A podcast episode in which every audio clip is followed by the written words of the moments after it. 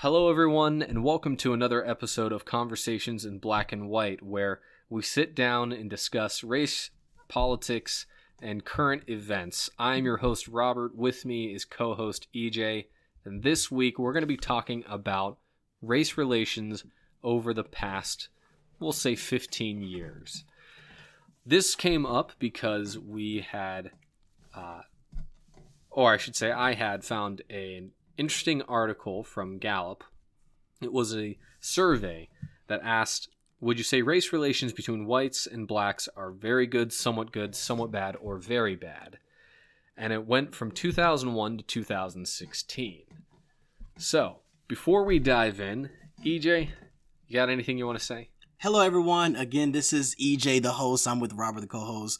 You realize we'll just say this every time until Robert listens to me. I'm excited for this podcast. So, before we get started, though, can you just define what does race relations mean to you?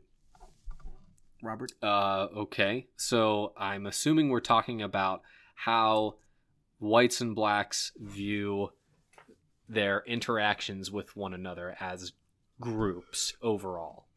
So when asked this question, now that is I, I will say that's a good question because surveys are notoriously difficult because depending upon who's asking and how they're asking, people give different answers. I think this one is actually a pretty good survey question.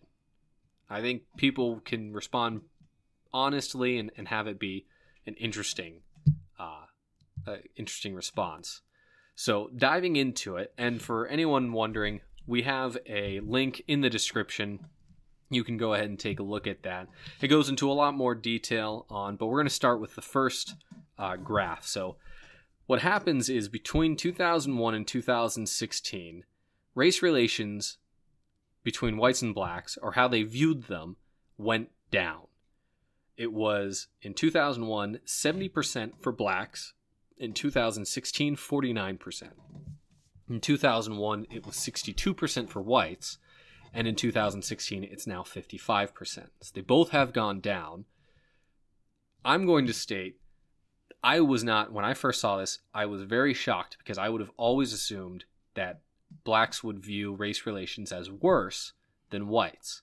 And in 2001, that is not the case. They actually flipped the next year in 2002, and they technically did flip in 2014 again, between 2013 and 2015. So, that all said, the second thing that stood out to me, EJ, was that there were drops at specific points. 2003, 2000, and uh, looks like seven, and then finally the 2013 to 15, it goes down and that I I noticed that corresponds with campaigns, uh, national campaigns typically. So I view this as a media related issue, uh, traditional and social media related issue. What's your opinion? So my opinion would be that when it comes to race relations, some people could interpret this of keeping in their own communities if they don't if they're not interacting or not learning about what's going on in other communities, that could be why it was positive in 2001. To be more specific, let's say you're in a black community in 2001, you haven't really heard about anything that's changing in the white communities, everything seems to be okay. And maybe white people view that as well. This is an assumption. But with the increase in social media, now communities are forced to interact with each other in ways where they were not previously. So preconceived notions and ideas about said what communities are now are now brought to the forefront of people's minds and they're able to notice whatever's going on in those different communities at a lot more prevalent pace and a lot more often which could be the reason why they fluctuated so much from those years. So I should say though that it fluctuated more between 2001 and 2008. It was fairly steady between 2008 and 2013. And that's and then it dropped both dramatic. That's when it, it, it they both dropped dramatically is after 2013. So to make sure I understand what you're saying, when you say social media get, gives more exposure to people about news stories, current events, so on, and that causes and that's it, do you view that as a good thing? I think it can be a good thing, but since we know the media doesn't always report stories in their entirety, it can make people use their preconceived notions to come to an opinion because they don't have the whole story and not make a I wouldn't say valid opinion, would not be able to make a comprehensive opinion. Okay, so you you're okay, I think I follow. So you're saying that early on, so back in 2001, if I assume or we'll say if you assume that white people or Republicans uh, here's a good generic one. Republicans don't care about black people. And now, with the age of social media, what that allows is that allows people who believe that to use news and events and cherry pick and use that and basically f- use that as as fodder for proving their assumptions. Yes, I do believe people do that. So it's causing people to be so when you say they're getting more exposure to news and events, it's not necessarily they're getting more exposure, but they're able to interact with more stories to prove their point to to to provide evidence for their own assumptions. Right, which I don't think is the was the intent of social media, but I think that's where it has where it has led. Let me give an example we know that in 2005, President Bush received a lot of negative criticisms, stating that he did not allocate enough resources to Hurricane Katrina, and it made people from the black community think that he didn't value the the people in Katrina because they were predominantly black. I don't believe that's true, but if you already have this preconceived notion about that, the media wrote articles and statements that could lead people to support that. And there are, let's say on the reverse, if you're a white person and you see those news articles supported that, it makes it can make them seem like, well, that's not true. We all care about about everybody in the country, and now I'm upset. Now this a race thing involved, so it's causing more conflict mm-hmm. and arguments amongst the groups, which could lead people to say that which could be a, a supportive evidence about why maybe the relationships have fluctuated during those years. Okay, I guess my con- so what so if you think that social media is leading to people to view race relations as worse, then I my question be trying to let me think how I can put this because you say so. Oh yeah, you you say social media is making relations worse. Yes. Unintentionally. Okay. Then my I think the question becomes if it's making it worse, is it actually real? Because there has to be we have to admit that so on social media, it's a virtual world. So if race relations were better back in 2001 and both both sides viewed it as better viewed it as better during the early 2000s even though it fluctuated more in the early 2000s as opposed to the late now into the teens it looks like social media creates this it'll i, I here's let me. I, am gonna. I'm gonna posit uh, a theory. I want to know if you agree or disagree and why. Okay. I think social media lowers the bar of necessary interaction. It, it lowers it lowers the effort needed to show you care about something. So in 2001, if I wanted to show that I really cared about something, I had to actually go and do something.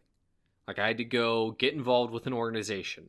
I had to go and do something in the physical world. Social media allows you to tweet something, which is what, you know, which a lot of at least conservatives would say that this is what virtue signaling is. I am signaling that I really care about something. But all I've really done is typed less than 140 characters. Is that how many is on Twitter? Mhm. Okay, cool. See, that's pretty impressive because I don't have Twitter. Yeah? Don't roll your eyes at me. So, it's probably why you don't have a girlfriend either. okay, that's just not true at all. So, social media allows allows people to say, "I really care about something." Tweet, you know, type a couple of words up, put it out there, and everyone can then say, "Oh, this person, you know, Robert really cares about this issue." When in reality, I haven't done anything. All I've said it's it's the equivalent of me laying on my bed in my room saying, "Man, I wish war would stop." And then suddenly everyone's like, "Well, well that's a really good person." Except it's except I haven't done anything. It lowers the bar of what is necessary to create any to to show any, you know, actual uh belief. There's no sacrifice on my part. I think that that's what has allowed us to has allowed us to believe that race relations are actually worse than what they they really truly should be considered. Because you can have people say, "I'm outraged by this. I'm offended by this." But they don't but either A, they probably don't care enough or they don't care about something because if they really did, tweeting about it isn't going to fix anything and they would know that and it, then pe- they'd realize you know what? Maybe this isn't as big of a deal as i thought it was. So for example uh, let's take that starbucks incident that happened a while back.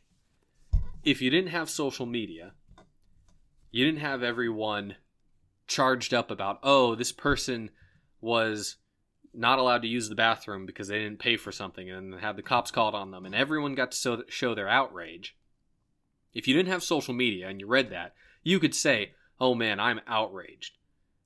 But then you'd have to go well if i really was outraged i'm going to have to write a letter to to starbucks or i'm going to have to actually get some more do some more work maybe go buy a couple of newspapers and follow this issue for a while to see whether or not my outrage is legitimate. Whereas now I can say, I'm outraged, and then a bunch of people can tell me and validate my feelings.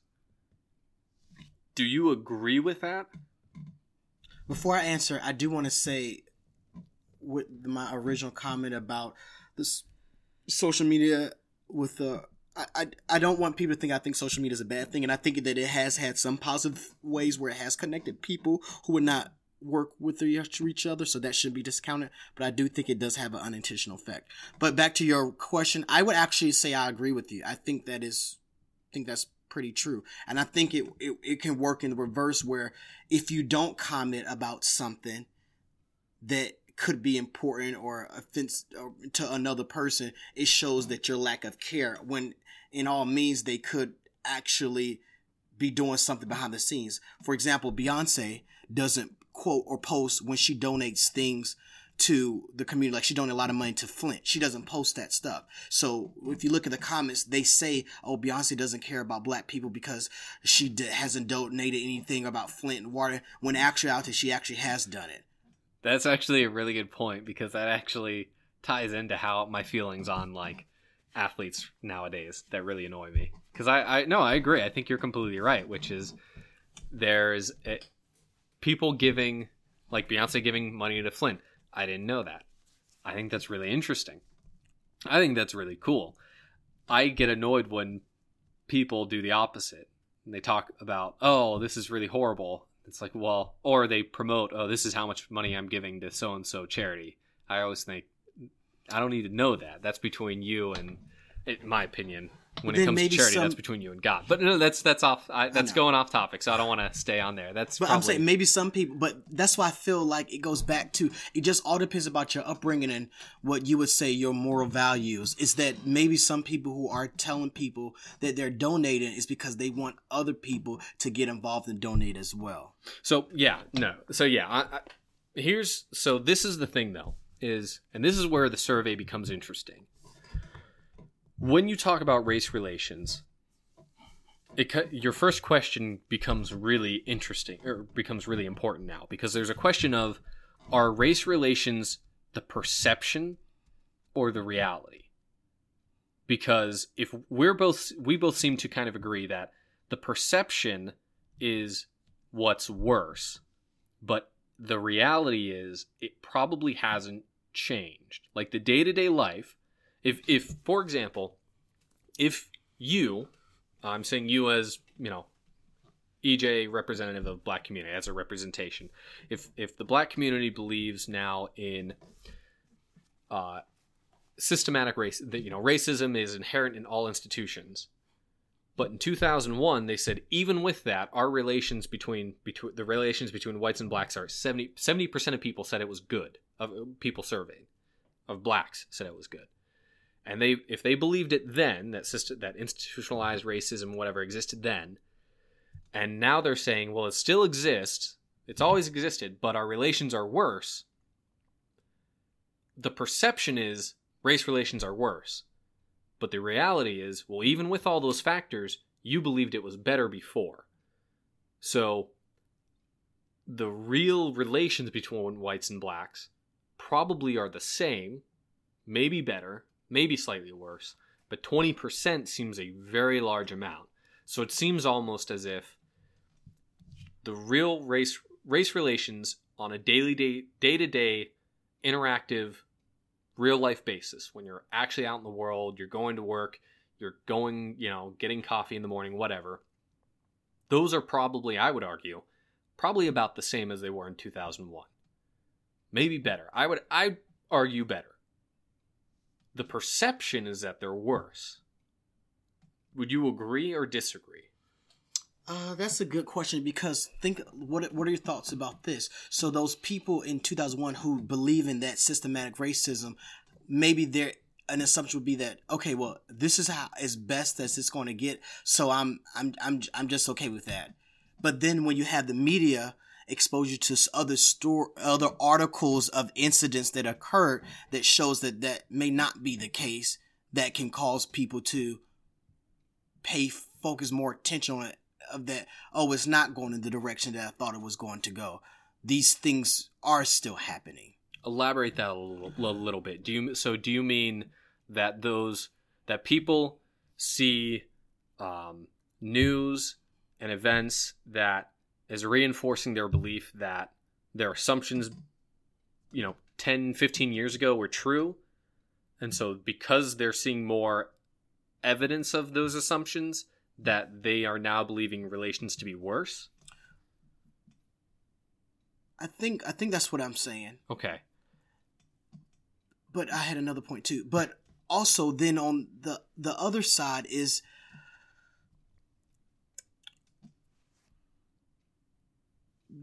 are if race race relations we know are better than they were 50 years ago Agreed. That's a fact. So you no one can say that they're they're not better. So also in 2001, do we know if those people are just still comparing that feeling to how it used to be? It's a, yeah, it's a good question. So, I I don't know if these are I would I would assume it's the same roughly the same population that they're asking these questions on rather than getting new people every year. But I would actually have to see all of the specific and spend the time to see the specific data. See, and I, we don't know that, so that's also n- another reason. Also, I think you're right. I, th- I do think that perception does make people think things differently because you're no one if anyone were to argue that race relations are worse than they were 50 years ago they would be a fool that's not the case so I think goes back to my original question. Like, what does it, what does race relations truly mean? Does it mean that your interactions with everyday people is better? Because in my mind, I would say I still have very similar incidences happen to me, but I would say overall, they are better because I'm not paying attention to them as much. Let me be more specific. So I was at the Verizon store a couple weeks ago with an, another black person to get my phone, and this Caucasian woman had her purse out on the like right in front of her on the table, but it wasn't like on her hand. And I I walked right there to talk to the guy, and as soon as I walked past, she snatched her purse up and and grabbed it. So a few like maybe like 10 years ago i would have been really upset about that and I would have like caused the ruckus in my mind or with my friends. But now that stuff has happened to me before, but I'm in a better position in my career. I'm I know that those things are not going to change, even though I, I have a great job. I can't I can't focus on that. I'm not going to let this one person distract me from all the people that I interact with, like you and stuff, who don't make me feel that way. But that still happened. Okay. Does that make sense? It, it does. I have two questions on that. Uh, As I knew you would. the first one is Do you have those incidents? You say that the same inc- incidents occur. Does it happen as much? Well, I'm. I, I don't know if I. It doesn't happen as much because I'm living in a different place. Okay, so the free, so it's it's changed in Yeah, frequency. it has changed in frequency. So that would lead me to believe that you would view race relations as better, or would you not? I would say race relations are better in Arizona than they are in North Carolina. Okay. Okay, location is a legitimate factor as well. Um, I, actually, let's talk about that. I think that's very important. Let me tell you why I think that. okay. in North Carolina, we know that there's a history of segregation. They still have like involuntary, involuntary segregation there. In Arizona, there. Oh, let me go back to that because you got a face. Yeah. Um, when I would say voluntary segre- involuntary segregation would be. Wait, which is the one that they do on purpose? Voluntary. Uh, involuntary would Involuntary. be would be government.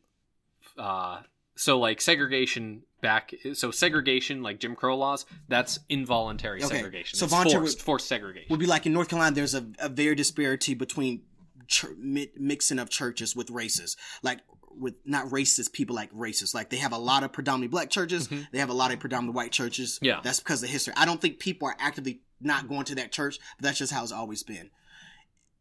In Arizona, first, the population of black people is, is less significant than North Carolina. Two, I believe that the racial tensions in Arizona is more focused with Latino Americans than it is with African Americans. So, by that logic, I believe that my experiences are better because I'm not the main focal point of people's preconceived notions. Okay. Int- okay, because then then I that comes to the question of so you believe that due to location and to frequency, race relations are better on on your on a personal level. For me, with black and Yeah, white. on, on a personal Yeah. level. I I would argue you can make would if you were still in North Carolina, do you think they would still be better? Better than where they used to be, or Better than yes, better than 2001. Or we'll even say 2008. I would say mm, they would be about the same as they were. Okay, about the same. Okay, I I would I mean 10 years is not a long time Right. when we're talking about And there's so much history and stuff in North Carolina that I don't. It's going to take a long time for that Yeah. stuff is. Yeah, and I understand that. So it comes down Because wait, with that poll, then Robert, I wonder if that's another factor. So in 2001, where did they serve? Where were the people from? Where they surveyed? Yeah, I, I would assume that uh, my assumption is that it's going to be a national based. That's that is the problem is you don't always get to see I know, the details, which is unfortunate. But do you think though, Robert, that could be a reason? I, Let's. I definitely think that could be a good reason. Um, I can understand why I, I understand why people dislike the Confederate flag. I don't really have an affinity for it. And I don't like. I don't get the wait, idea you of can? I don't think you ever said that. Yeah, I don't. I don't understand why people would.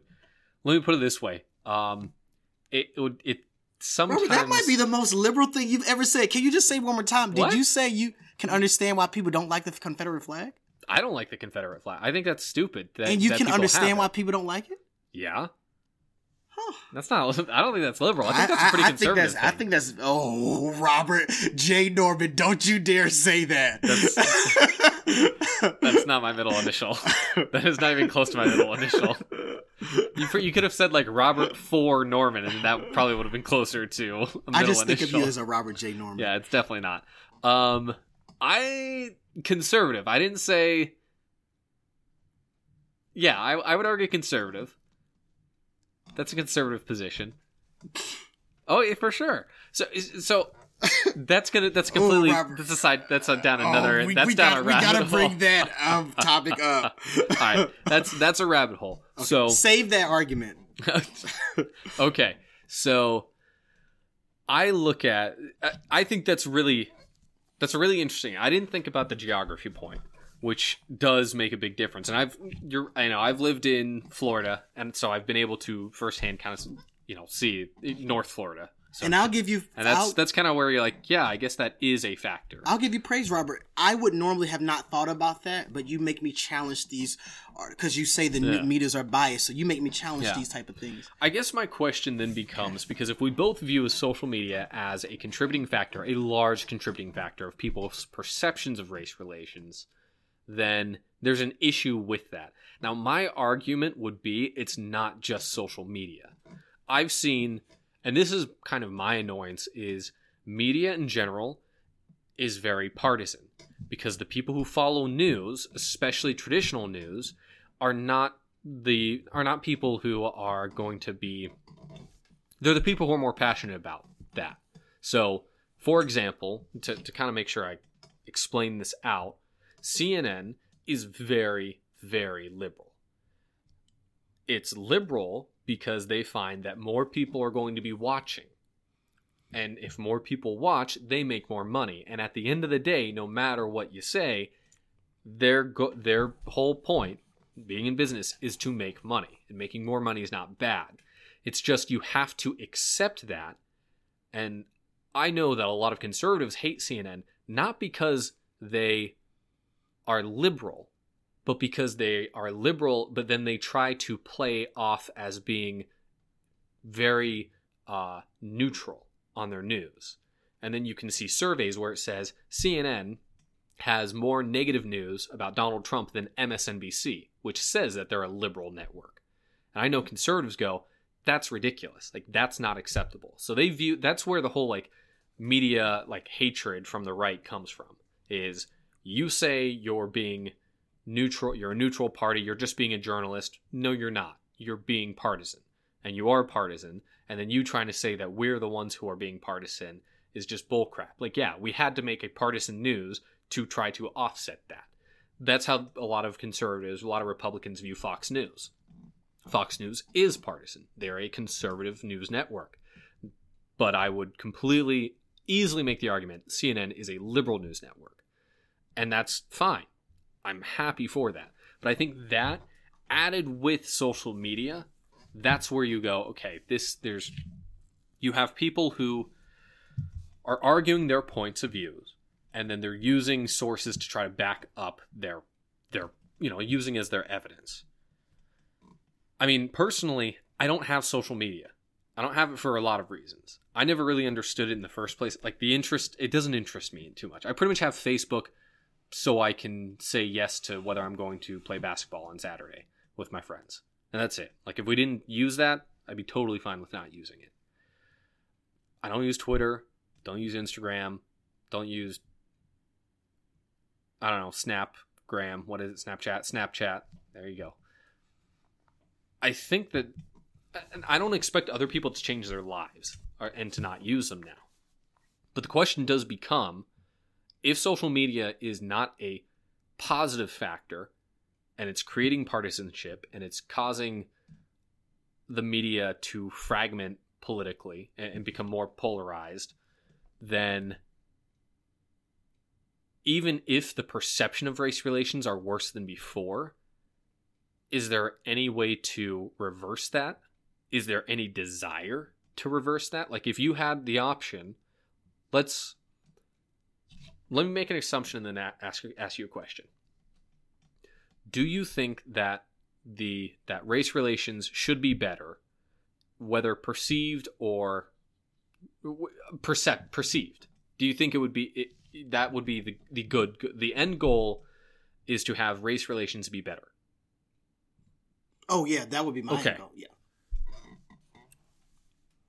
if you were king for a day, you could just lay down one law, say, this is what we're going to do, and everyone has to follow it, and we're going to have the government, like, it's with the force of the government, so it's the proper use of force. If you don't do it, we'll throw you in jail, whatever.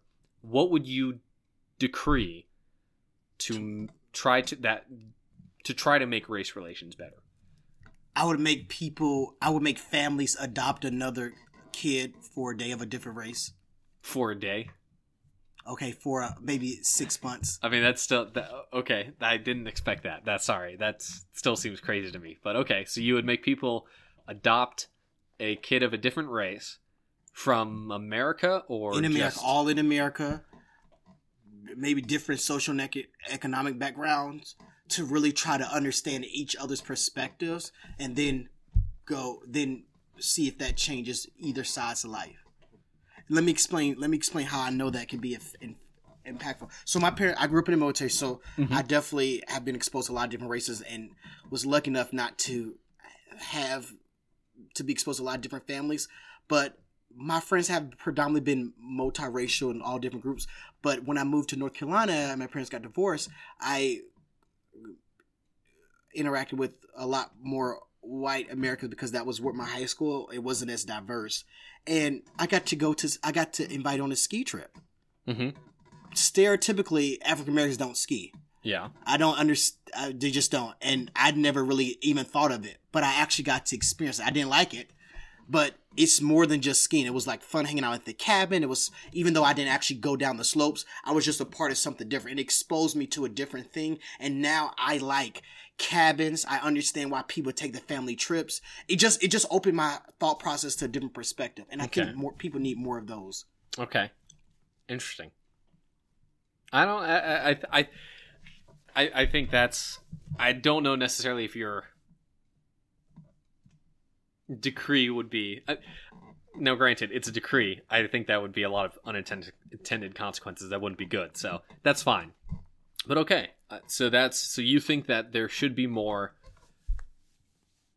daily real life interaction between uh between whites and blacks. Yes. Okay. I, I th- and it, it's so important because honestly, I think that because I believe people are inherently good, that people at the core want the best. A majority want the best for each other, but they they just don't understand where people are coming from. With my example of with my example with the Verizon story, Robert, I'm telling you that that's how I felt that that lady Mhm. grabbed the words that way. I'm just honestly, you can argue that. Well, Eddie, you don't know if that's the case. You're right. I don't. I don't know if that's why she did it. But I'm telling you that you know me. I'm a pretty good person, so you know I wouldn't have stole a purse. But I'm telling you, this is how I feel. Are you? Do you understand the perspective I'm bringing and why I felt that way? And it, and it's. I'm not. If I if I give you that argument and you just take a step back, like you know, Eddie, I, I don't want you to assume this worse, but I can understand from just knowing you as a person, from things that happen in the world, why you would think that way. This lets me to know why you make that decision. So then maybe that's a effort or conscious effort I can make to try to make that change. No, understandable. Now here's I will say on this situation, I knew you were gonna. I knew you would. here's here's if that happened to me, I wouldn't think anything about race. Right. I would think a cuz here and here's a question I'll posit to you. Do you think she clutched it out of fear or out of oh, I'm being rude? Out of fear. Really? hmm Okay, because I, normally I would react with, okay, there's two two reasons for it. Most likely, I'm being rude because I would assume that's what I if I had you know, uh, my wallet out, mm, probably not wallet. If I had my phone out, I wouldn't think someone's going to come and snatch it necessarily. I would assume, oh, I'm being rude because I'm using more space than I really should, and this person next to me is, needs that room for whatever issue they have. So I would grab it quickly. Now, mm-hmm. granted, I would normally say sorry or excuse me, but then also I would I would assume that if, a, if that happened to a woman next to me, I would think maybe they have maybe this happened to them previously, so they're just reacting based off of what happened, you know, before in their life, and that's not a reflection on me. It's just you know circumstances.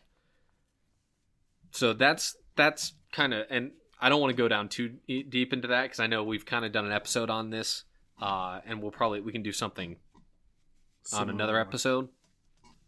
I guess my question my question's actually this because I thought I thought it was interesting that when I boiled down your your you know kingly decree, it eliminated social media.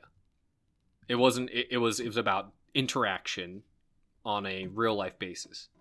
Right. you know that's so it's not about necessarily conversations, uh, because conversation you can have just over social media, So it's it's a little bit different, and I shouldn't Yeah. say that, but there is there is a different type of you you treat people differently when you have to look at them in the face. Yes. Some some people, I should say. I know some people who don't, especially when it comes to you know topics of race relations or politics, and that's actually a little testy. But I do think it's interesting that you're talking about day to day. So here's my second question, though. Do you read the news? Yep. Okay, how do you get your news? Um, I have an app. Okay, what's what's the app? I have a BBC app, and then I have an app with my iPhone that gives me the top stories of things that I find important. Okay, so you don't you don't have anything. So so you basically just get headlines, and then you f- and then if you see the headlines, you just kind of read them if they interest you. Well, I s- yeah, I yeah, that's fine. But I actively go and search things. So I'm Do you think that's healthy? um, I don't know if I would say it's healthy Okay, so you because Well- it can like it could be a um, your, it could definitely affect your mental game if all you're seeing are like the biggest things that go on in the world, both okay? That's so I I, I don't I mean it a little bit differently, Okay. but that's because But I, don't just. I, are you thinking that I just only focus on the headline stories and not other type of stories? Because I'm. Yes and no. I so my question is you don't pay for any any, any Oh, news no, sources. I don't. So you you it's all just through viewership. So technically you're paying it through your your through what ads they give you. Correct. Do you think that that's a good thing or a bad thing? I think it's a good thing because it it's better than not reading anything at all. But the ads that you're yes and okay, I, I can see that. I will I will say this: there is a I don't know remember who said it, but there is the good saying of if you don't read the news, you're uninformed. If you do read the news, you're misinformed. So my, my question is more: the advertisements you're getting on all on those things, they're going to be on any of those sites. They're going probably geared towards more liberal th- liberal things for you.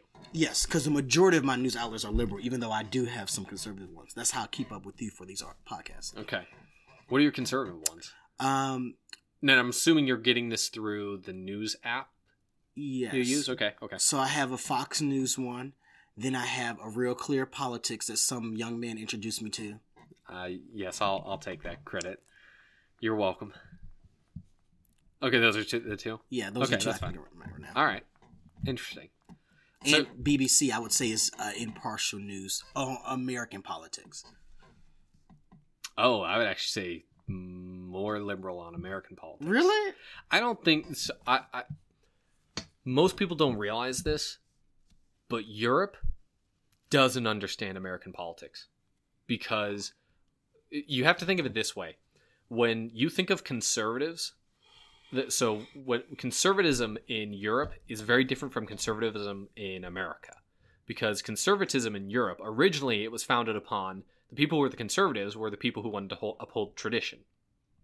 Except tradition there is a king. Whereas tradition here is no king.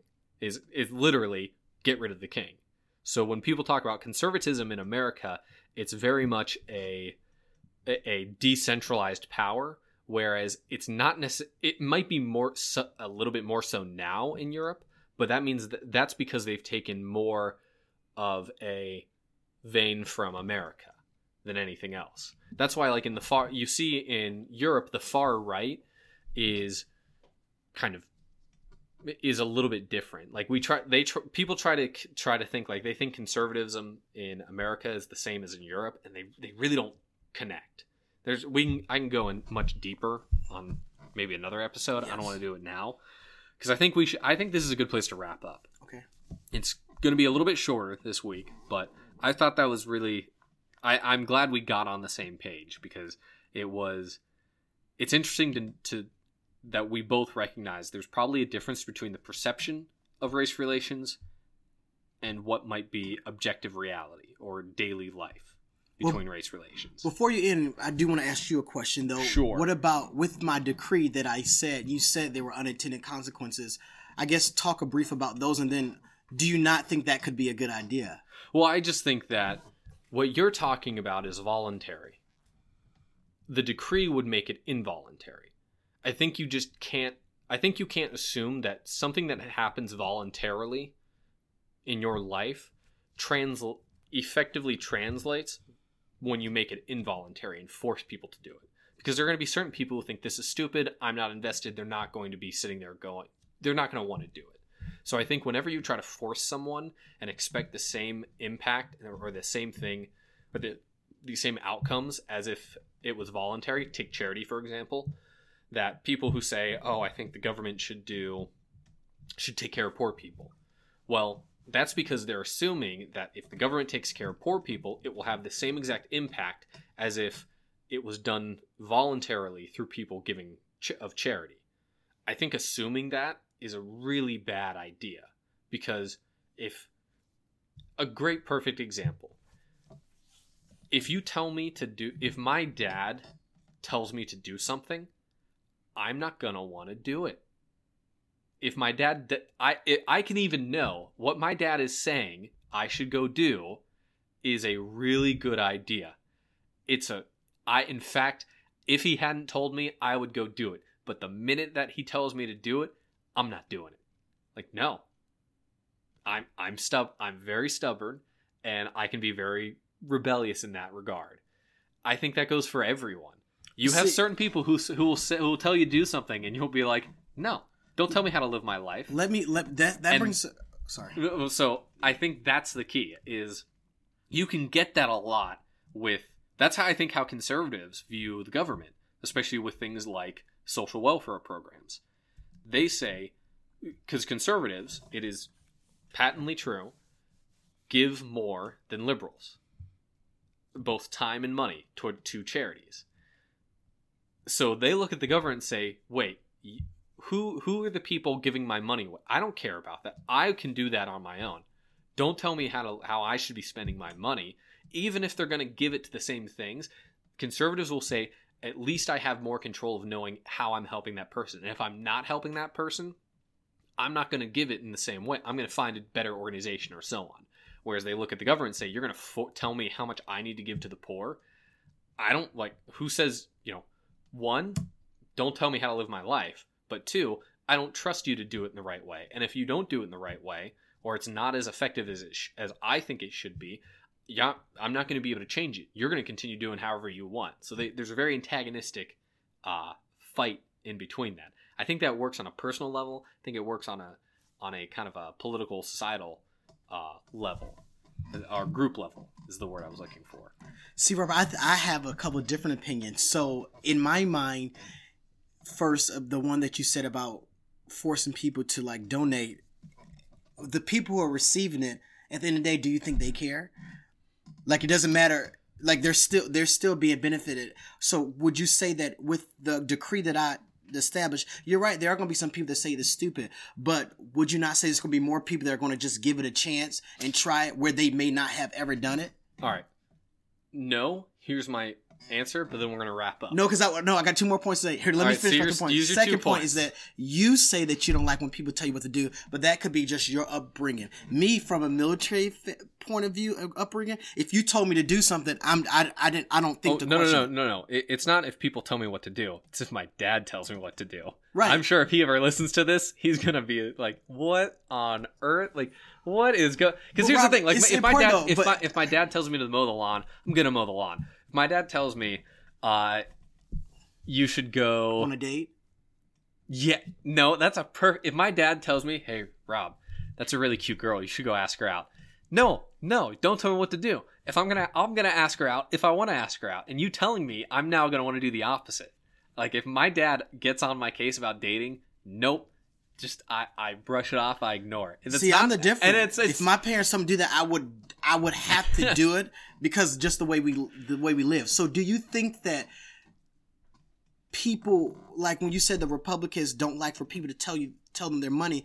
Do you not think the government's like, hey, but there are some chance where some people may not want to So- donate their money, so- so this is why we like force people to do it. So at least we know that we're still getting our outcome because the government's outcome is to get the money for the people, not how they get it. Right? No. So here's the th- here. So here's the thing. And this is good. All right, I'm making this point, and then we're gonna wrap up.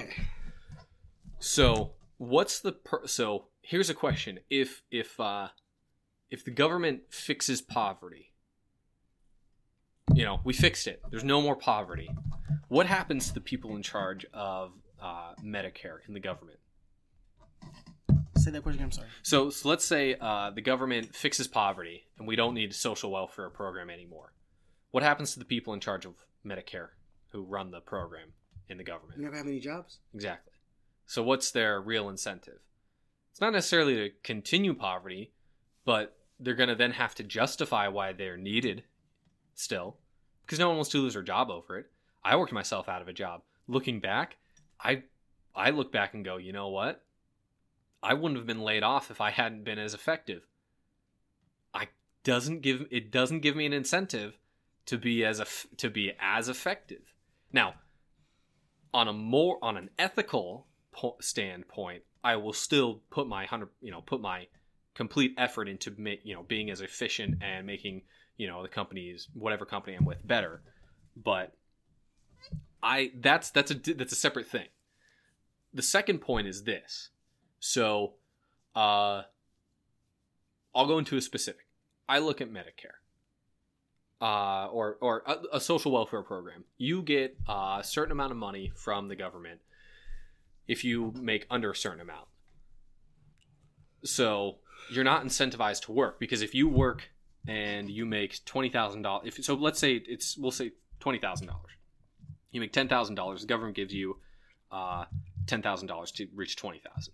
If you make twenty thousand though, the government subsidy goes away. So why would you work to make 20,000. You're not cuz then you're making 25, but then you're not making If I had a system that I could set up and control, I would say, "Listen, I know you work really hard because I know you as an individual. I'm going to here's some charity. We're going to set it up. And if you make 20,000, then you get uh, additional. So if you make 10,000, you get 10,000. You make 20,000, you get 9,000. You make 25,000, you get 8,000. So the more money you make, the more money you earn, the more money you'll you'll make. It's just going to go down at a lesser rate. Government doesn't do that necessarily, at least not effectively. They have a program that does do it. So I see that as yes, as an individual, I would rather have more control over that because I think that's because if it's not working, I can change it. So I, I view it as very different things, and I don't I don't think that you can say, oh, people running this are going to want to eliminate poverty because of altruism sure they're altruistic, but if they lose their jobs, what are they going to do? Then you have some selfishness in there. And whether or not they intend it, the unintended consequences are always there. That's why we call them unintended consequences. So, regardless, that's way off topic a little bit, but I want to thank everyone for sticking with us. We are, are ending a little bit early this week. Please subscribe. You can subscribe through Apple iTunes or the Apple uh, podcast app, any podcast app you're using. We'd love to hear any feedback from you. That's all for this week. You can follow us on Instagram. Instagram at Conversations BNW and check us out on our next episode where we talk about Nike and Colin Kaepernick. As always, talk to you all later. Have a good day. Kaepernick. Bye, everyone.